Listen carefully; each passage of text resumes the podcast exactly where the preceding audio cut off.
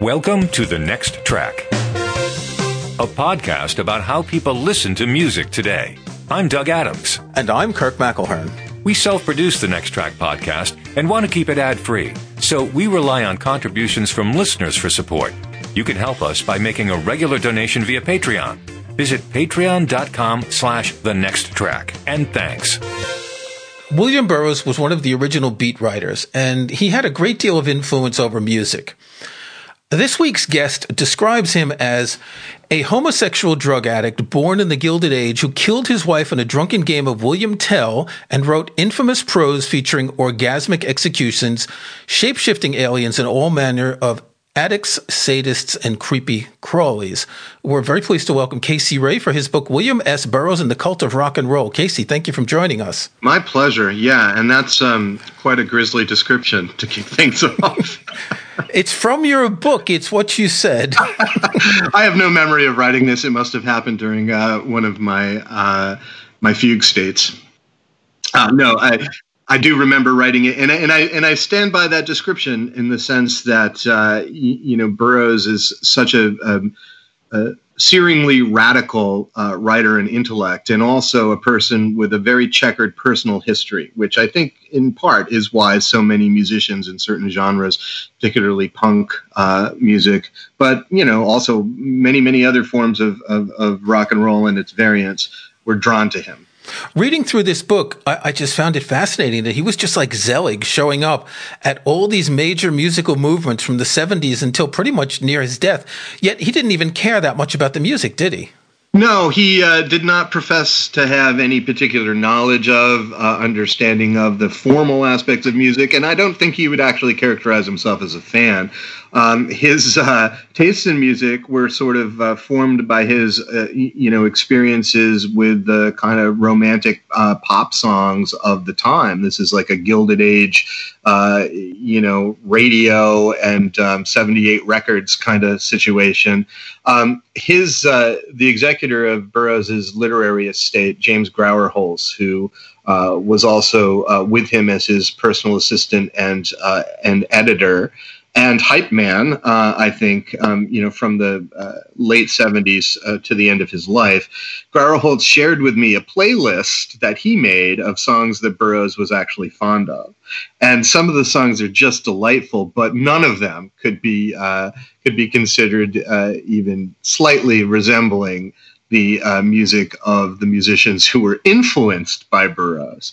Um, but at the same time, I think he did understand certain aspects of performance art uh, and and saw music as a very uh, effective vehicle in opening up those um, those intuitive uh, spaces uh, in which he liked to work. Um, Patti Smith, his his friend, his true abiding friendship with Patti Smith uh, in some ways was based on a mutual respect, um, which was rare from his side, where he really did recognize the sort of shamanic stagecraft that uh, Patti Smith was so excellent at engendering. Uh, and other times, too, you know, he might have been um, a little bit reserved in, in his praise, but he did recognize, you know, for example, um, the sort of bright eyed, wild eyed, uh, insouciance of Paul McCartney at that time, uh, and um, and he also recognized, you know, that Bob Dylan was a very self-possessed young man who was going places. I think that uh, in in uh, in the book, these key meetings with Burroughs um, tend to uh, have more of an impact for the musician. Uh, than maybe they do for Burroughs personally. Although I would say that he has he was also affected by these experiences because uh, through the recognition of music's um, you know cultural potency, he saw an opportunity to seed some of his ideas. And I think that really happened in the post punk era. The first time I ever was able to equate Burroughs with music was uh, in a Rolling Stone article in the 70s. You may have even run across it, where um, Burroughs and David Bowie interview each other. And I remember getting this as a kid, and, and I said, well, I could approach this I really didn't want to approach it. but the first question that Burroughs asked David Bowie is, Do you design all your own clothes? And that did not register with me at all. I wanted them to talk about the music and stuff, but I, but that's, that's how unusual uh, I thought the relationship with Burroughs and music became when his first question was about the performance aspect of it rather than where does your inspiration come from? Well, you know, the interesting thing about the Bowie Burroughs exchange is that, um, you know, Bowie uh, in that Rolling Stone article seemed, you know, he really wanted to impress Burroughs. He had yeah. a, yeah, you know, Bowie, much like Patti Smith, had his has his own pantheon of uh, of heroes, uh, you know, and the altars at which he worships. And Burroughs is it was was um, significant in that pantheon for both uh, uh Patti and David Bowie. Bowie, uh, though, I think might have taken uh, some stuff out of the Burroughs, um, you know, outlook and mindset and and corpus that you have to dig a little bit deeper to uncover. And it wasn't all just there in that interview, although that is a really fascinating, uh, you know, kind of pop art intersection uh, of yeah. that time, and it's very much a time capsule. But you know, Bowie approached cut ups. Uh, you know, for the, for listeners who don't know, uh, William S. Burroughs was well known uh, for um, I, hate to say I can't say popularizing, sort of evangelizing a creative method called cut ups. Uh, it was originally um, kind of discovered or stumbled into by his close friend uh, and and personal muse, uh, Brion Gysin, in Paris in 1958. Gysin was uh, slicing up some uh, canvas, and there was a newspaper underneath, and he cut that into four quadrants, and he rearranged them, and he found that there was some sort of you know hidden text uh, with associative meanings that emerged from the from the seemingly at random. Uh, juxtaposition. Was it was it truly that accidental? Because Tristan Tristan Tzara and the Dadaists were doing that in the twenties. Oh yeah, you're absolutely right, and I do reference that in the book. Yeah. Um, you know, I think uh, the the Dada cats were you know literally pulling stuff out of a hat. Um, but you know, the formalized version of this, as it was practiced by Burroughs and Gysin, with text was originally, you know, four quadrants of a page uh, of text rearranged. Um, of course, they took that into, you know, other realms and, and started to do visual and, in Burroughs' case, audio. And this is where you get a secret path to like sampling and remix culture, which is fascinating. But to get back to Bowie real quick, Bowie really internalized the idea of cut up and mix and match as part of his overall, you know, aesthetic uh, both visually in music and in his lyrical compositions. He went as far as to get a software developer in the 90s to create a uh, cut up machine, a, a, an app basically, to make that work easier um, which is actually not all that dissimilar from what Burroughs was uh, doing with his um, boyfriend, Ian Sommerville, who happened to be an EMI Beatles engineer. Um, you know, and uh, you can imagine trying to do this in the 1960s, right? You know, just like mountains of code to get, you know, ones and zeros to get like uh, a giant machine to spit out like a couple of words at random. Um, Bowie, you know, took that to another level in the '90s, and as I understand, continued to use cut-ups uh, in his lyrical compositions right up through Blackstar, his final album. But I think the identikit attitude of being able to make use of all of these um, spare parts of culture and kind of create new um, correspondences and uh, uh, was was really attractive to Bowie. And I think that there's a sort of magical thinking occult through line here um, with folks like Bowie uh, and Burroughs, who was very much a magical thinker and very much believed that you could uncover, uh, you know, sort of uh, other truths of reality that are obscured from your everyday vision by interjecting uh, acts of randomness uh, into operations. And um, he viewed all artistic expression as essentially a magical operation. I think at that time, Bowie probably felt similarly. And of course, when you get to um, some of the punk and post punk artists, particularly um, Genesis P. Orridge and Throbbing Gristle, they created an entire kind of um, you know postmodern uh, technological uh, inf- techn- technology informed apparatus to do that work. So I first discovered Burroughs around that time. I call this my high fidelity period. I had a friend who worked in a record store, and there were five or six of us who hung out there. And it was like a small record store that was a satellite of a larger record store. So the guy who ran it got to bring in all sorts of stuff and imports and everything. This is in Queens where I grew up. And one of my friends was into Burroughs, and I started reading it. I just couldn't. I just couldn't read his work. And I think this is a common situation that people appreciate his influence, but the actual writing is difficult. But at the time, there was this confluence of Burroughs. RE/Search magazine had come out. You mentioned Throbbing Gristle. I was really into that for a while. And we were getting, it was as if there was, um, there was a moment when all that was getting much more exposure than say in the 60s when it would have been even more underground. I mean, you could buy RE/Search magazine in Barnes and Noble in New York City. So this was getting a lot of exposition. And all of a sudden we were seeing the influence of Burroughs without necessarily people writing like Burroughs and writing like his subjects. Yep. It uh, you know in that true viral sense. Remember, Burroughs thought that uh, word language was a is a virus. That yep. information is a virus. It you know it it it jumped species or it moved into you know it hopped the fence so to speak. And um, you know in the Burroughs mindset of de- of uh, cut ups you know being the sort of engine of de authorship the uh, kind of the, the the precursor of our remix culture, where uh, authorship is obliterated and it's just a bunch of refabricated information uh, in uh, small units of communication, as he would call them, aka memes. You know, I don't think it really would have bothered him so terribly that this is the end result. It may may be that this was part of the larger operation. Um, but you are right in terms of the impenetrability of some of Burroughs's work, um, particularly his cut up work. Um, personally, like you know, look, I don't go to bed at night with a, a burrow with naked lunch under my pillow, or uh, you know, like um, a lot of this to me was uh, when I was writing this book. I had an intellectual fascination in the histories, um, but I was also sort of reconciling my own um, prior interests, my interests as a teenager and as a young adult. I was that guy at the record store. I managed an independent record store for a whole bunch of years around that time, um, uh, or maybe a little bit later. Um, but I came into my awareness, like the 90s, I came into my awareness of Burroughs probably at, at a similar point in the mid to late 1980s, where some of that underground uh, culture was starting to bubble up to the surface.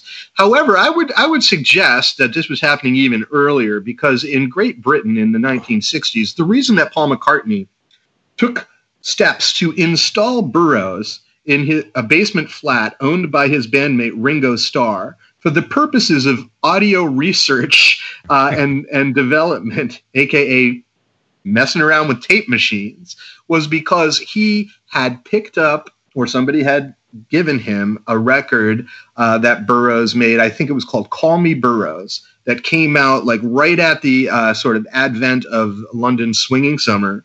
And um, in certain hipster cognoscenti circles, the ones that Barry Miles ran in, the ones that avant garde artists like Yoko Ono uh, met, uh, met, John Lennon within, you know, the, that's that scene um, uh, had space for Burroughs, and the Stones were interested in it too, and um, you know the.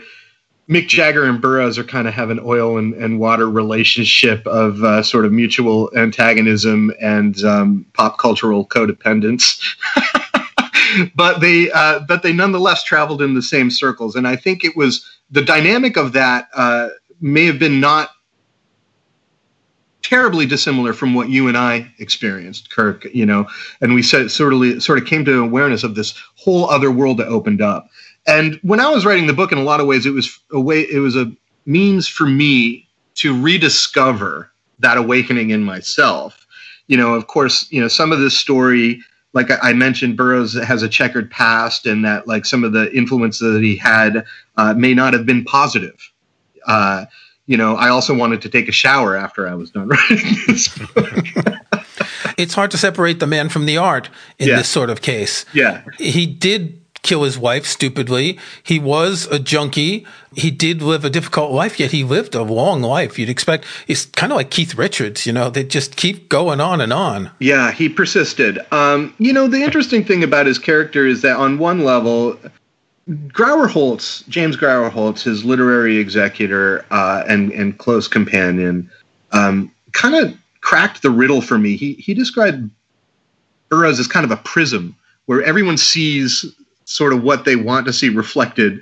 Uh, and and it may be because um, you know Burroughs didn't really he wasn't a salesman in that regard. You know, Ginsberg was always out there sort of hyping his friends and trying to like, you know, uncover the next big thing and, you know, doing tours with Dylan and stuff. And, you know, Burroughs, I think sometimes would participate in that because he understood the value of publicity. But really, what he was interested in was, you know, seeding his ideas and continuing to push his own conception of, of what the edge was in uh, in consciousness. Um, you know, the funny thing is he didn't like consciousness expanding drugs. So the like one part of the 1960s culture went off in this way, you know, through the sort of the LSD epiphany. Uh, and uh, Burroughs, you know, had an early experience with psychedelics when he went into the jungles of Ecuador to find the plant yaje, uh, now known uh, to a lot of uh, weekend um, uh, sort of shaman.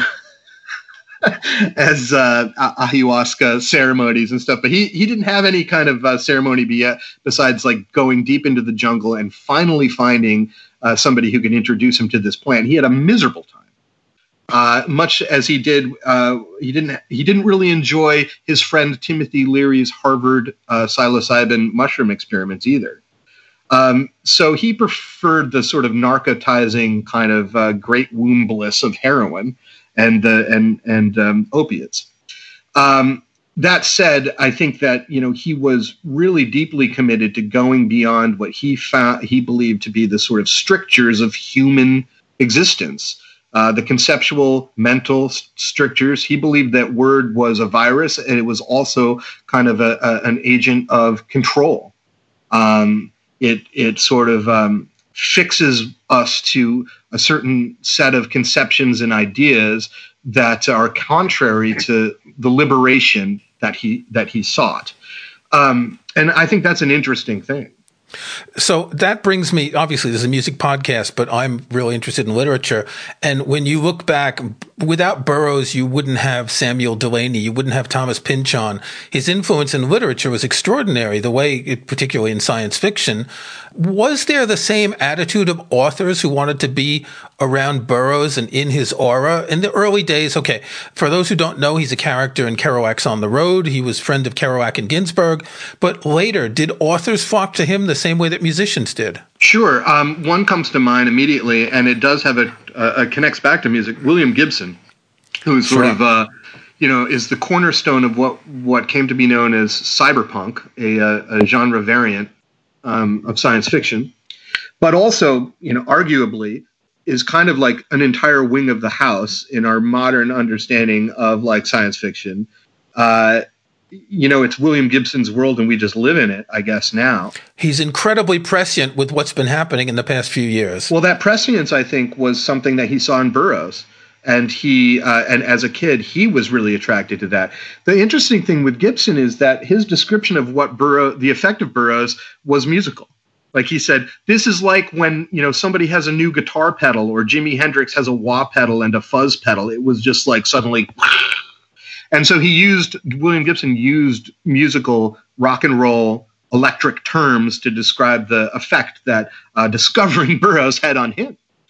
And um, I think that this is where you know the influence in literature kind of um, uh, pans out. Certainly with stu- with folks like Pynchon, you know the the, the deeply abstracted um, prose. Anybody who sort of minds that kind of uh, realm of experimental literature owes something to Burroughs. I think anybody who is working um, in in transgressive art owes much to Burroughs, and not just through direct influence, because Naked Lunch was subject to an obscenity case that um, had it gone the other way um, might have resulted in uh, a chilling effect that would have deprived us of a great deal of this art, both in literature and in music. How long after the Howl trial was that? Not too long. Uh, not too long after, and I, I the legal details are actually in the book because you know my day job is actually kind of in the realm of uh, of, of music licensing and federal policy around um, around copyright. Uh, I'm not a lawyer, but I stumbled into that and you know ended up you know failing upwards, I guess.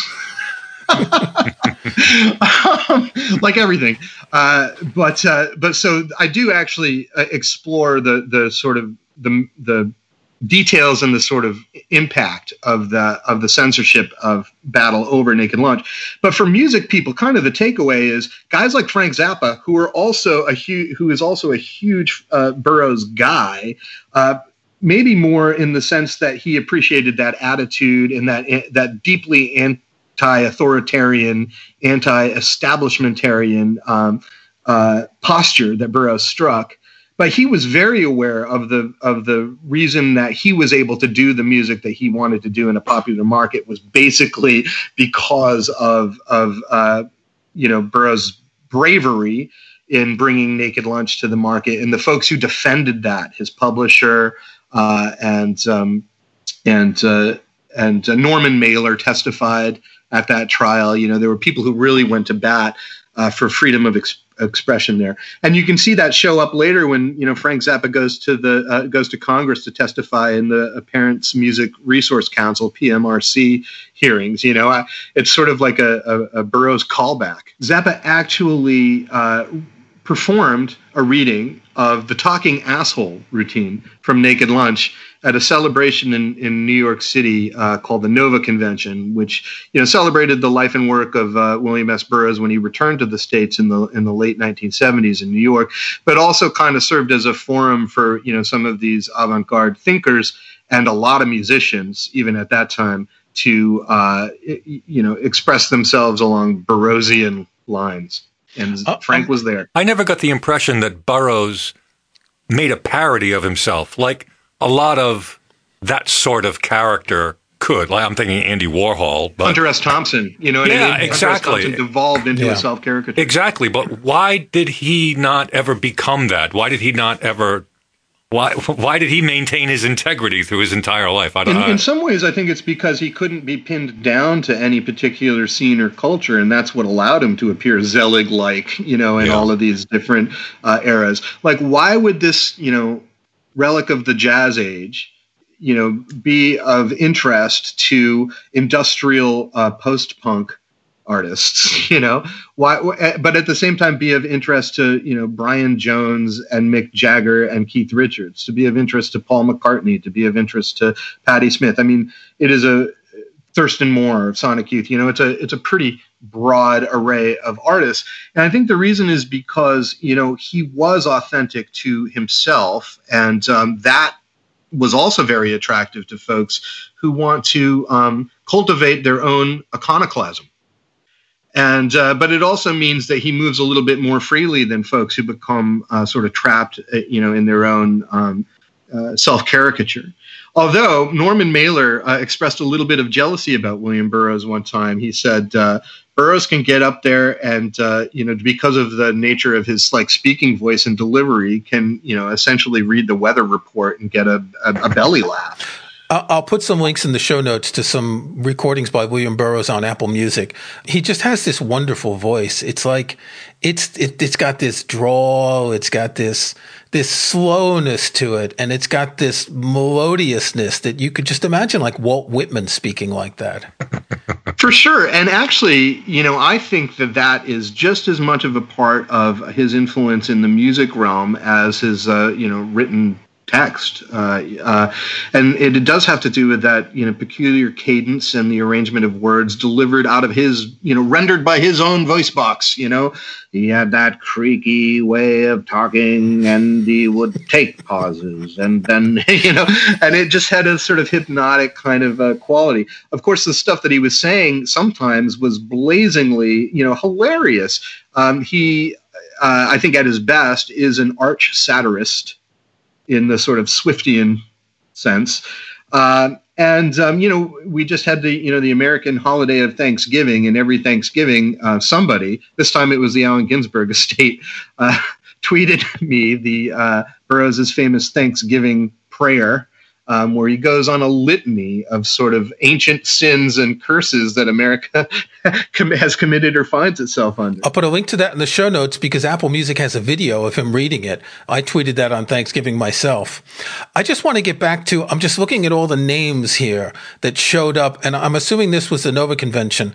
Club 57 at Irving Plaza, Blondie, Robert Fripp, Suicide, the B 52s, Philip Glass, Laurie Anderson, even John Cage. Now, I know enough about John Cage to know that John Cage was probably put off a bit by Burroughs, and yet it's Cage's embracing of randomness that he probably saw in Burroughs, isn't it? Yeah. I, I, would agree with that because you know, and and again, Cage was a, a very um, serious Zen Buddhist, and um, and I think uh, was always looking to find ways to to have signifiers that signify nothing more than the space in which phenomena manifests, and um, and and and Burroughs was all about new spaces. so uh, so in some ways uh, in some ways, I think they, they, they there is simpatico. Um, Burroughs' lifestyle probably was not as uh, as um, relevant to Cage, although you know the homosexuality is is obviously another aspect of that. Particularly at a time, these are folks coming out of the 40s and the 50s, and it was an entirely different culture. And um, to be transgressive uh, in in your art and and also be outside of the conventions of society in your personal life um, I don't think nowadays, you know, a lot of that kind of thing, you know, follow my Instagram, you know what I mean? But back then it was just, uh, it was trailblazing, um, and, uh, and people were drawn to it. Um, the interesting thing though, just to, just to put a um, finer point on the, on Burroughs's own performances of his work, his readings and stuff, that's also a key to why he uh, started getting looked at by like hip hop and electronic music producers as well, because they heard something in his voice that was just it's sample bait. You know, you really just want to put some kind of beats and grooves behind that. And you have folks who did that at a deeper level, like Bill Laswell, who I talked to for the book. And, you know, if anybody wants to look up Bill Laswell, he has quite an interesting CV. But, you know, he, um, he's he worked on stuff that positioned Burroughs in a way that is both musical but also uh, relates to some of the deeper themes that Burroughs was trying to impart or get across. Uh, but then there's folks like the disposable hip hop uh, heroes of hypocrisy, you know, Michael Franti and and those cats. They just thought it was it was it was like great stuff to put dope beats behind. Uh, and um, you know, uh, the other part of it is like beat culture, the idea of liberation, freedom, you know, go fast, feel good. You know, that's just part of the American psyche, uh, or was. And and I think that uh, at this time in American history, where people maybe not uh, are maybe feeling the the opposite, uh, it's fun to kind of look at a different time period. And Burroughs is is definitely a major figure in that in that sort of um, 20th uh, century uh, milieu. I've always felt that the beats were an echo of the transcendentalists, Emerson and Thoreau and those people. And I'm wondering who the next echo is. I think maybe we just have too much now to find that sort of concentration of of idealism. Yeah, I, have been thinking about that a lot lately. I've been, sadly, I'm supposed to be researching my my new book, uh, but I, I, go on these sort of side uh, diversions where like right now I'm really obsessed with Percy Bysshe Shelley. And, um, you know, I think, you know, he was a sort of uh, a cornerstone early transcendentalist in the English traditions, also quite radical, uh, very, very radical. Um, but you're right, in the sort of English speaking traditions that can be extended to Thoreau and, um, and the, and uh, that also um, touches on the sort of um, what I'm looking at in my next book, which is uh, kind of American Buddhism, rock and roll culture as sort of promulgated by the Grateful Dead, and uh, and the psychedelic experience. And regular listeners to the show know that I was delighted when I heard that you were writing a book about that.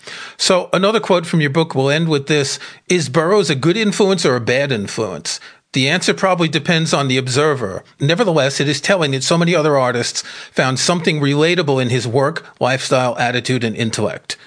And I think that really sums it up. There's no, there was an X factor in Burroughs. He wasn't a musician. He didn't particularly care about music. He didn't write song lyrics or anything, but there was something about him that, that drew people to him and that inspired them. Yeah, for sure. And, um, you know, the, the good bad influence is kind of a false dichotomy. I pose the question because I want people to think about it. You know, I also, you know, I'm a, I'm a, feral academic, so I'm a, you know I teach uh, grad school courses that I've designed on on some of these related topics.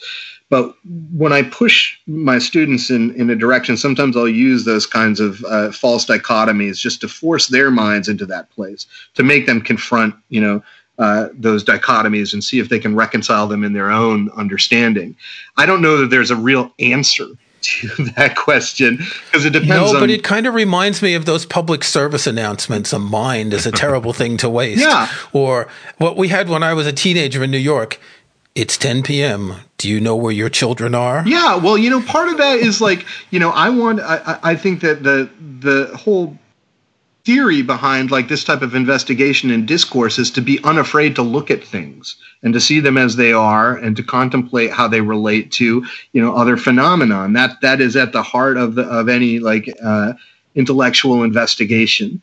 And burroughs was a no matter what you think of him he's right up there with all the other deeply flawed problematic troubled geniuses of his century.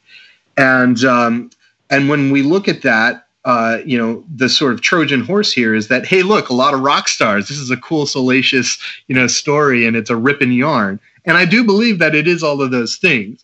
But what it allows uh, allowed me to do uh, as I was investigating and, and composing this was to really try to uh, explore those associations and the deeper meanings contained within them hopefully so when you're enjoying the ripping yarn or putting on your favorite record you'll uh, you'll be enriched. There'll be a, a, a greater kind of um, uh, recognition of those connections.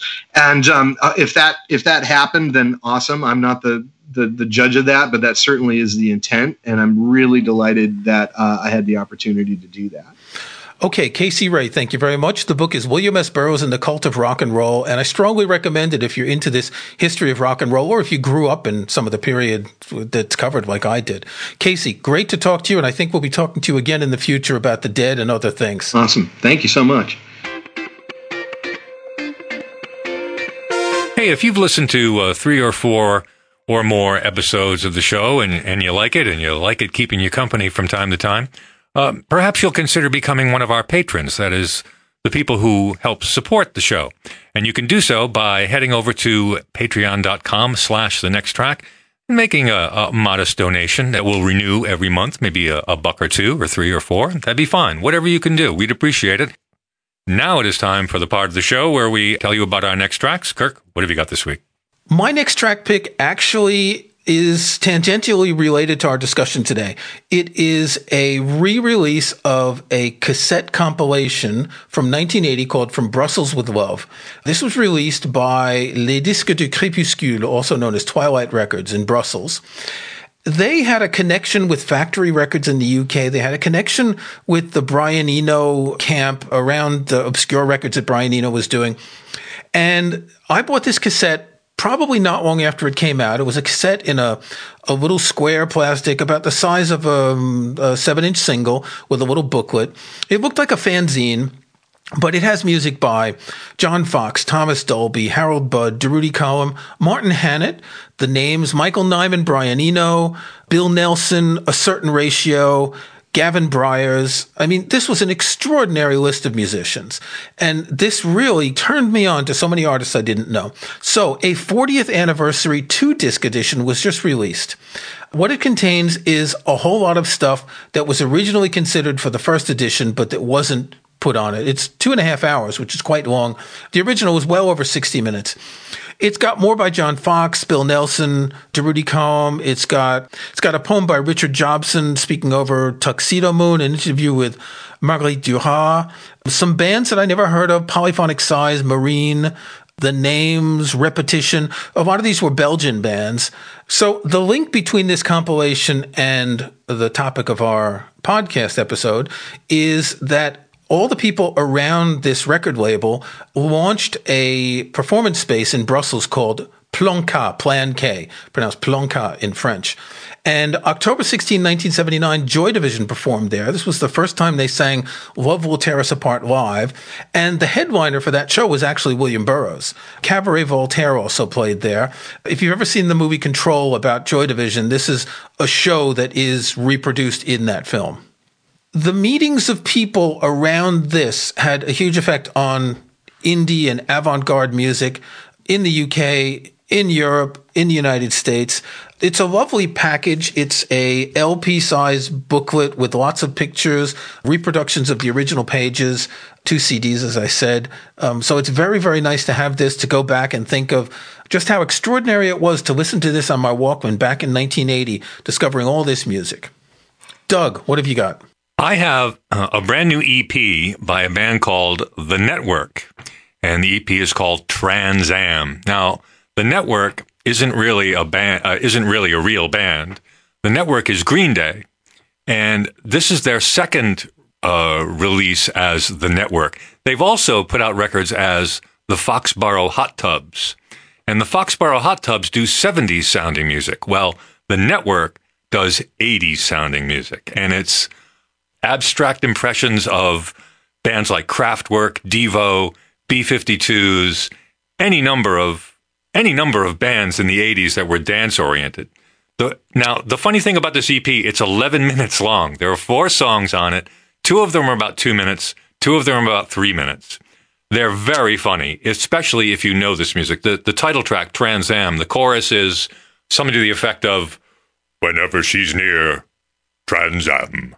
You know, it's that that Kraftwerk sort of very sort of punctuated singing, sort of like this. It's it's hilarious. Um, second song is called Flat Earth. It's about how they believe that the, the Earth is flat. Uh, fentanyl is the third song. It's about fentanyl. The fourth song is the one that's getting all the press. The fourth song is called Ivanka is a Nazi. And Ivanka is spelled with three Ks. so you kind of get an idea where they're going with this. Now, the, the, the idea that it's a, a, a great parody of this 80s dance music, it's even if you didn't know that, I think you would still like the record. It's still fun to listen to. It's fast enough so that it's over quick enough. I don't know if they're going to put out a full album. It's certainly possible that they have or they will. I have the first The Network album that came out 15 years ago, and it's the same sort of stuff. But this this is just a lot of fun to listen to. Uh, I, I, I, haven't I haven't stopped listening to it actually since it came out about a week ago. Trans Am by The Network is my next track. This was episode number 198 of the next track. Thanks for listening. You can start or join a conversation in the comments section of this episode show page at our website. You'll also find links to some of the things we talked about in the show notes for this episode. Just visit thenexttrack.com. You can follow us on Twitter at NextTrackCast. And don't forget you can support the Next Track by making regular donations via Patreon. We are ad-free and self-sustaining, and it's your support that keeps us going. Visit patreon.com slash the next track.